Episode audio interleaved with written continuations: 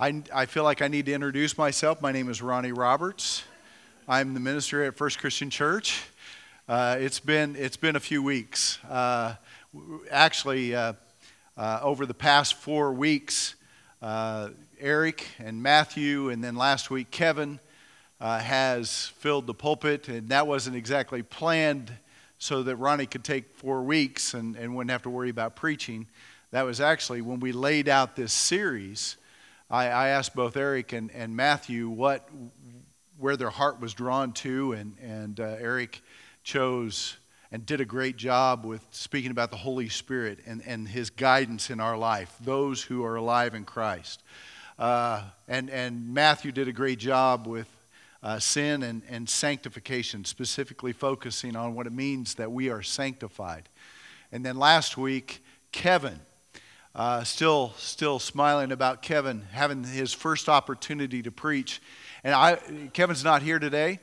Uh, some, some girl, I think, affects that every once in a while, uh, who, who, who uh, goes to church in Garden City, Kansas. But uh, uh, anyway, I, I, I'm so thankful for you all because I, I continue to hear good things and an excitement over Kevin a young man who had his first opportunity preaching. I kind of feel like just to resemble that, I ought to do a lot of this.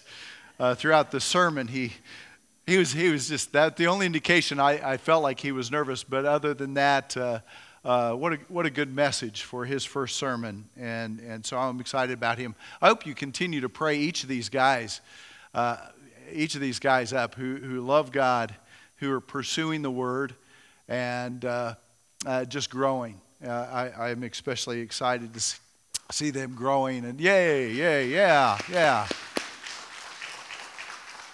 But I get an opportunity again today. And I need to let you know that next Sunday, next Sunday, Ty Zimmerman's going to be here. And again, that's just the way it worked out. We've been, we've been looking forward to an opportunity for Ty to, to, to preach. Uh, tell you a little bit about Ty. Ty uh, grew up here in the community uh, played football, was part of the Kansas championship team. I think uh, like 2009, wasn't it? 2010? State. What did I say? Oh, yeah, Junction City champions amongst all the high schools here. Uh, uh, the, the Kansas State Championship. Is that what I said? Okay. Um, anyway, uh, and and uh, so he was quarterback for that team, played K State for four years. And the greatest thing about Ty Zimmerman is he has come to know the Lord and he is absolutely excited about him. And, and today he's affecting our high school and Manhattan High School and other schools, uh, especially in that athletic area. He works for uh, Fellowship of Christian Athletes. And, and that gospel message is, is really being orchestrated into, into some young people uh, because of his work. Therefore, we've been wanting to have him come and speak specifically to us about evangelism, which fits into the theme that we've been talking about here at the beginning of this, uh, this fall. Let me remind you it is uh, life after death, uh, that, that paradox, life after death, which it really isn't a paradox when you look at the scripture, answers that paradox, I should say, in, in, the, in Romans, where it says, uh, uh, we, we are no longer dead to sin, but alive to God through Christ Jesus. So, what we're talking about in this whole series of what life looks like now, living and, and living, living on behalf of Jesus, living through Jesus. It is a new life, right? No longer living in sinfulness and connected to this world, but living in Christ. Uh, matter of fact, my, my uh, topic today that I was given as we put this together is also uh, a could could be uh, classified as a paradox. Uh, the phrase that we had is that this, we as believers are in the world, but not of the world. Are you familiar with that? In the world, but not of the world. And that identifies you and I. Um, the, the passage specifically where this idea originated uh, was from the words of Jesus in John chapter 17. We could have gone to some other passages, Peter, which I'll uh, refer to later, also has that same idea. But John chapter 17, we go ahead and turn there. Uh, and, and I tell you what, the whole chapter 17 is Jesus' prayer over his disciples at, at the Last Supper. Now, John covers more than anyone else when it comes to, to some of the things that were said or the things that were said uh, uh, by Jesus. Uh, chapter 13 through 17, all the five of those chapters were dedicated to what Jesus said uh, at, the, at the Last Supper. In chapter 17, the whole of chapter 17 is Jesus' prayer before God on behalf of his disciples. For this reason, he, he says, I'm about to leave. I'm about to leave. He, he, is, he is ready. He knows he's going to be arrested. He knows he's going to be crucified, resurrected. He knows he's going to return and spend time, but ultimately, he is leaving this world and leaving behind these disciples. So, a good portion of this prayer is on behalf of his disciples. We're going to pick up at verse 13 and, and read through 17 or through 19. I, I want to encourage you that if you have time this afternoon to lay this week, read all of chapter 17 with that in mind. Jesus is praying up his disciples. Beginning verse 13. Jesus says, and, and again, it's his prayer. He's directing this before God. He says, I am coming to you now. Father, I'm coming to you. But I say these things while I am still in the world, so that they may have full, the full measure of my joy within them. I have given them your word, and the world has hated them, for they are not of the world any more than I am of the world. My prayer is not that you take them out of the world, but that you protect them from the evil one. They are not of the world, even as I am not of it. Sanctify them by the truth. Your word is truth. As you sent me into the world, I have sent them into the world. For them I sanctify myself, that they too may truly be sanctified. As, as Jesus is speaking, this truth just really rings out in, in this passage, the one we want to focus upon, and that is this fact that in Jesus Christ, we no longer belong to this world. Those of us who are in Christ, the world is not our home. We'll put it that way. The world is not my home. I'm just a passenger. Have you ever familiar with the song? I won't sing it. I'll save you the suffering. But anyway, uh, we don't belong to this world anymore. And, and through this passage, I, I just want to especially bring up the facts that, that focuses in on that. This world is not our home. And I want to start here. Uh, number one, in Christ, we are separated from this world.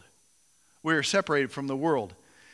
Just to go back to the passage in verse 14 and 16, they're pretty identical in what they say. 14 says, For they, speaking about the disciples, talking about his apostles, and I believe all his disciples, those that he's connected with, for they are not of the world any more than I am of the world. 16 repeats the same thing. For they are not of the world, even as I am not of the world. Uh, one, one thing's for sure, and, and we need to identify, is that Jesus is not of this world. He existed well before he was born to Mary. Matter of fact, John chapter 1 makes it very clear that he existed in the very beginning. Uh, matter of fact, John says in, in chapter 2, uh, verse 2 of that passage, that he, he uh, also had his hand, or he was very much part of all making all things, creating all things. He was there in the beginning. Philippians chapter 2 comes along and tells us that, that when he came into this world, when he came into this world, he uh, uh, left the splendor of glory uh, and glory of heaven, all the glory that he was surrounded by, in order to and humbled himself and became just like you and I, came into the flesh. So, so Jesus existed before, and and God sent him into this world on a mission. Correct? He, they sent Jesus, or God sent him into this world for a mission, and that mission was to bring light in the world. And that's really how we have an understanding of what it means that we don't belong to this world, or that we don't belong in this world. And, and it's the fact that, that John especially brings up light and darkness. He refers to the world as, as being darkness and, and that when Jesus entered into the world, he was light. Uh, it refers to that in chapter 1, but also chapter 3. Let me, let me read chapter 3, verses 19 through 21, or at least portion of that. Jesus said, This is the verdict, this is the outcome of all things. Uh, he says, Light has come into the world, but men loved darkness instead of light because their deeds were evil. Darkness, described by the world, you know, it, that's the world around us. Everyone who does evil hates the light and will not come into the light for fear that his deeds will be exposed. This world is described uh, by John in, in, in several places as being darkness. Now, how's that darkness? Well, it wasn't created to be darkness, was it? But in the introduction through humanity of sinfulness and rebellion and a continued ignoring of God, oh, yeah, d- doesn't exist, it, is, it has become darkness. And that darkness can be evident in all the things that are false about it false loves, false, false uh, uh, ver, uh, values, false loves and values. Thinking about uh, in, in Timothy, Paul tells Timothy, he said, people are lovers of themselves and lovers of money. This is where we put our values. Our values are set upon ourselves and, and whatever feels right and whatever pursuits, what we want to do, what we think is right, that's the pursuit we have. Lovers of ourselves and, and the pursuers of, of, of, greedy things. And that's the world around us. It's also uh, a false knowledge. You know, the continued ignoring that God exists, that He's creator of all things, and giving Him credit for that. That's glory to God to say, God, we praise you for every new day and for your creation, which is, and, and, and thank you. Even as David said, you know, I am beautiful, uh, wonderfully, beautifully, wonderfully, and, and oh, however he said it. Uh, but, but he was, he was praising God in the way he was created, how he was knitted together. And, and so he valued that. He valued creation. And, and we have that opportunity because we know God. But the world around us, no, you know, bang, and the world became into existence. And so ignoring, ignoring the truths of life, even to the point of saying, hey, there's more than two genders. Uh, or, or going to the place of marriage, that's, that's uh, could be whoever wants to get married uh, man and man, woman and women. You know, we there, there's just some things that are so blatantly put out, and it all was all established in creation. You see, where where we begin to deny those things, each time. Uh, the, the world is denying God's creation, the, the beauty of it, the structure of it, the order of it. Uh, and so the world is filled with darkness. So Jesus came into that world. And he is represented as that light that comes into the darkness. And, and uh, when he entered this world, he also, part of his mission is to give those who believe in him and, and who understand the Father the opportunity to receive and to live that light. Matthew talked about being sanctified. That's why Jesus came. Ultimately, in verse 19, it says, For them I sanctify myself. How does Jesus do that? But offer himself as a sacrifice. Uh, to be in obedience to God. Uh, he didn't need to be sac- sanctified. He lived that perfect life. But he, he said, I sanctify myself for them in order that they too may truly be sanctified. It's through his blood that his disciples, that those who follow after him, are cleansed and then set aside for his purpose. That's us, isn't it? That, that's us as well, because even Peter comes along and calls us, identifies us as aliens and strangers in this world. We don't belong here either. Not just his disciples at the time that he was speaking. Matter of fact, verse 20 comes along and says, not only these that he was praying for at the current time, but for also those who will believe and receive this gospel message. And we're included in that. Those of us who receive and understand that Jesus is the Savior. And through his blood, we could be cleansed and sanctified.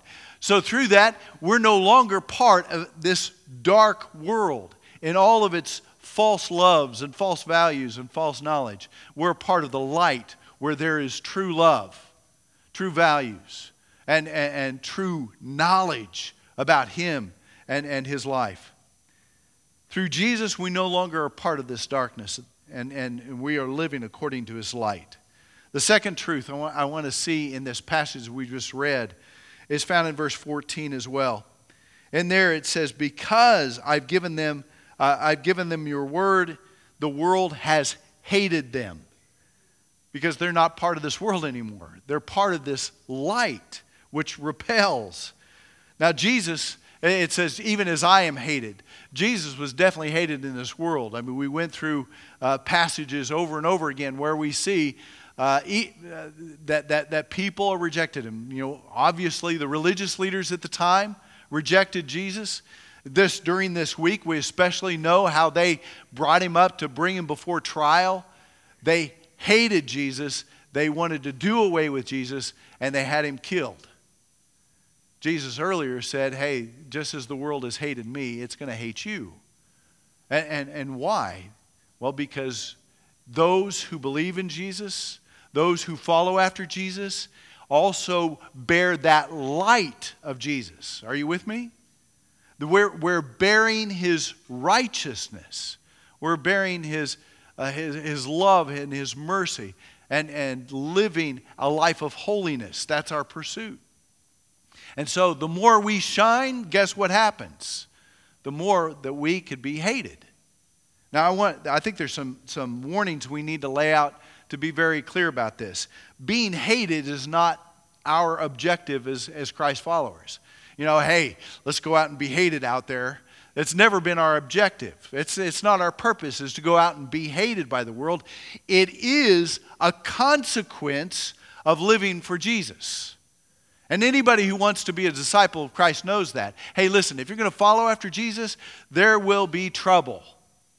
There are going to be people who will reject you, uh, you know, treat you poorly, uh, even persecute you in this world. Uh, do you still want to be a disciple of Jesus?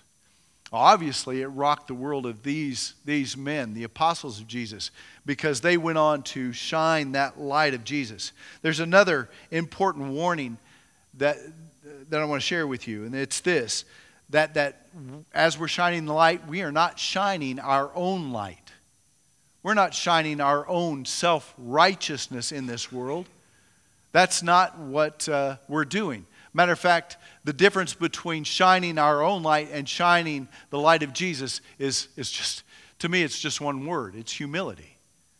It, there's a humility that exists within a believer that says, you know, that I'm going out into the world to tell sinners about Jesus. And, and as I'm doing that, I want to acknowledge the fact that I too am a sinner and I've been able to find grace and mercy through Jesus, and I want to share it with others. There's a humility in knowing that the righteousness that I live according to, it, it, it's loving his righteousness, it's pursuing his righteousness. That means not being the roach that runs when light is shined upon it. Isn't that what roaches do? You know, turn the lights on, psh, they're gone. Why do we never see them? Because they don't like the light. Hey, let's admit it. In this world, we've all been roaches. You with me? Anybody want to acknowledge? No, I've never been a roach. no, okay, maybe, okay. Figuratively, okay? That, that idea that I don't want my sin identified. I, I, don't want to, I don't want my sin to be brought out in front of everybody. Or I, I don't want anyone to, to come up and, and confront me about my sinfulness. I don't want that. Are you with me? Uh, that, that's true. But when Jesus came into this world, that's what he did. He identified. Why did the religious leaders just reject him? Because he identified their self righteousness was actually a corruption in them you know, people in the church, man, is, is that what's happening in us? You know, we begin to talk about Jesus, his righteousness, and yet we don't want our hidden sins to be identified. So the light turns on, we become like roaches, and we hide. See, the reason the world rejects Jesus is because he is the light. And the reason that we would be hated is because we are to bear that light. Speak that truth, live that truth. And, and the question is are we willing to live that truth? Not willing to, to be hated and go out and be hated. Oh, I want to be hated. are we willing to just bear that truth that could cause us to be rejected, to be persecuted? That, that's a tough question. That's a tough question. Why is it sometimes we haven't shared the gospel with someone? You know, you get that thought in your mind, man, I wonder if they know Jesus. And, and, and you still keep putting it off. Or wh- why? Why do you do that? Is it, po- is it just the possibility that you might be rejected? Or that you might be, end up being mocked or, or ostracized or you know, treated different by everybody else because you're sharing Christ with someone? Oh man, in this world you will be hated if you live that light. It's interesting that in this passage, Jesus prays for protection for those who are going to live that light. He, he, he prays for protection, verse 11 and verse 15 he also combines that prayer with the end result is, is unity. Somehow, unity has something to do with protection. It's being together, it, it's working together, it's, it's being a, a force in this world. And matter of fact, even that unity itself being part of our message, what unifies us together. But he, he, he calls for us to be protected. He says in verse 15, uh, My prayer is not that you take them out of the world, but that you protect them from the evil one. Well, his prayer wasn't very effective for his disciples, was it? I mean, they went into the world and they preached, but they ended up martyrs. They ended up martyrs. Well, if you go through the book of Acts, they ended up in prison a couple times. They ended up beaten, sometimes miraculously released out of difficult situations. So, very much God was involved. Uh, we, we got to be careful. With, we begin to think when anything bad happens to us is, oh, God disfavors us all of a sudden. But that's not true. You see, this world is not my home. Let's say it again. This world is not my home. I don't belong here. That I have a destiny and a purpose and an eternal home. That, that that's home. That it, my home is with Him. And it is going to be with Him someday when this world is done. Now, there is no way that Satan is going to affect that promise and that direction that we are taking. Do, you, do we understand that? There's no way that, that if, if we have received that salvation through Jesus, that, that Satan in no way is going to remove that from us. We could, we could turn our backs on it. I mean, we could make that choice. But, but it will not be taken away from us we, we could put our confidence in what Jesus has done uh, for us always. We can always do that. Um, I, want, I want to end with this, and fi- because there's this final place, and I think it's significant in that verse 15 we just read. And, and it's this fact that, okay, we are, we are separated from this world, we're hated by this world, but we're also, uh, lastly, sent into this world. Th- this is a point that, that really is obvious throughout, especially in the thought of this that Jesus prayed, Hey, God, don't take them out of this world. Don't, in verse 15, my prayer is not that you take them out of this world. Uh, the thought is there, isn't it? Uh, there, there's part of this thinking they are ready to go home right now. In Christ, they're, they're identifying, they're believing in Jesus. Don't take them home. Eh, as I go home, don't take them home with me. Leave them here. That's part of the thought. They're ready to go home. I believe in Jesus. When we are sanctified, uh, we're ready to go home. We're prepared. There's nothing else we need to add for our preparation except Jesus. I want us to understand that. We're ready to go home now. But why do we stay? Why did Jesus actually pray, say, hey, leave them here? Except for this fact, they are going to be continued. Uh, they're going to continue to bear that light in this world. The mission that Jesus was sent on to bear light in this, to bring light into this world, is his disciples are going to continue to shine. Uh, throughout Acts, we see it.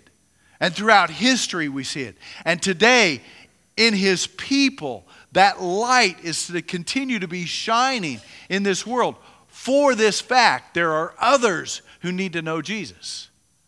That's our responsibility. That's our call.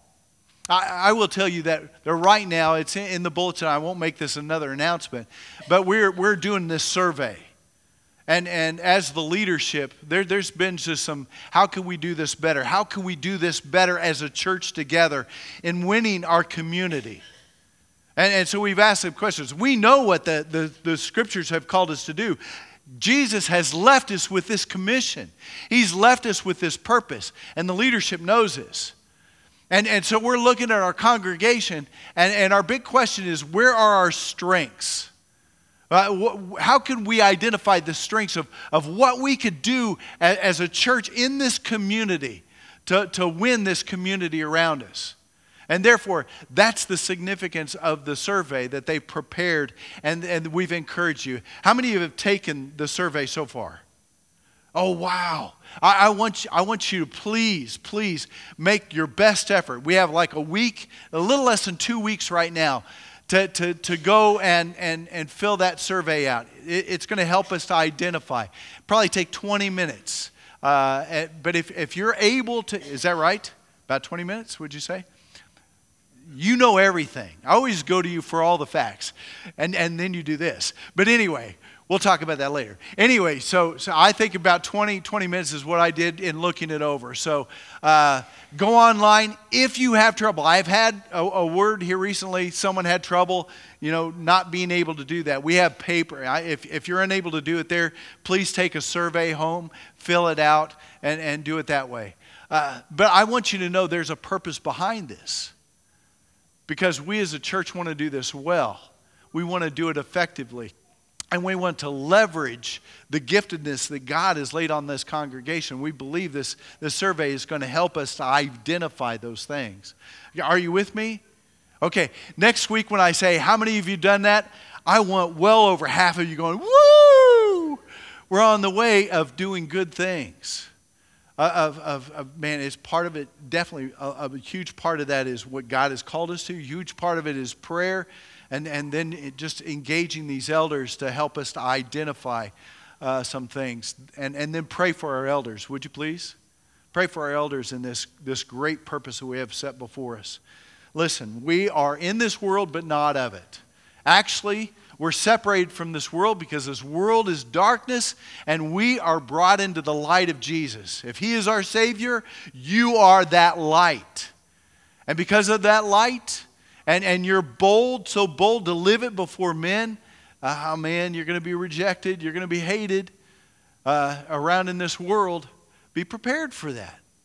Uh, th- there is glory waiting for us ahead. And, and also know this that, that it's not just we, uh, we're, we're not of this world, we're of this world, but not in this world. The truth is, we're sent into this world. We're commissioned. We're missioned to serve His purpose in this world. We have a responsibility. We have a job. And we want to do that well. Amen? Amen. Oh, man. We have an opportunity from a Savior who gave His life up for us to live for Him, to represent His kingdom, and to shake up Junction City for His behalf. And not just Junction City, but the world around us. Right? I'm going to invite the team to come forward for our invitation this morning. And uh, during this invitation, uh, if, if you are, are being challenged by His Word, again, I'm going to encourage you to read that chapter 17. If you're being challenged by His Word, if there has been that tug upon your heart uh, to, to make maybe that initial first step for Him, or to come to Him in repentance, uh, th- this is a time uh, I, I, encourage you to do that. You might step forward and, and let me know maybe that first time uh, receiving Christ. Or I, I, would be glad to pray with you if, if there's some repenting you need to do, or share that with someone else. Would you please? Don't hold that to yourself. Share that with someone else who's going to hold you accountable, that's going to pray with you and help you walk in this life. So I just encourage you to do that. Let's all stand. And if you have a need this morning, you want to indicate that, please come forward.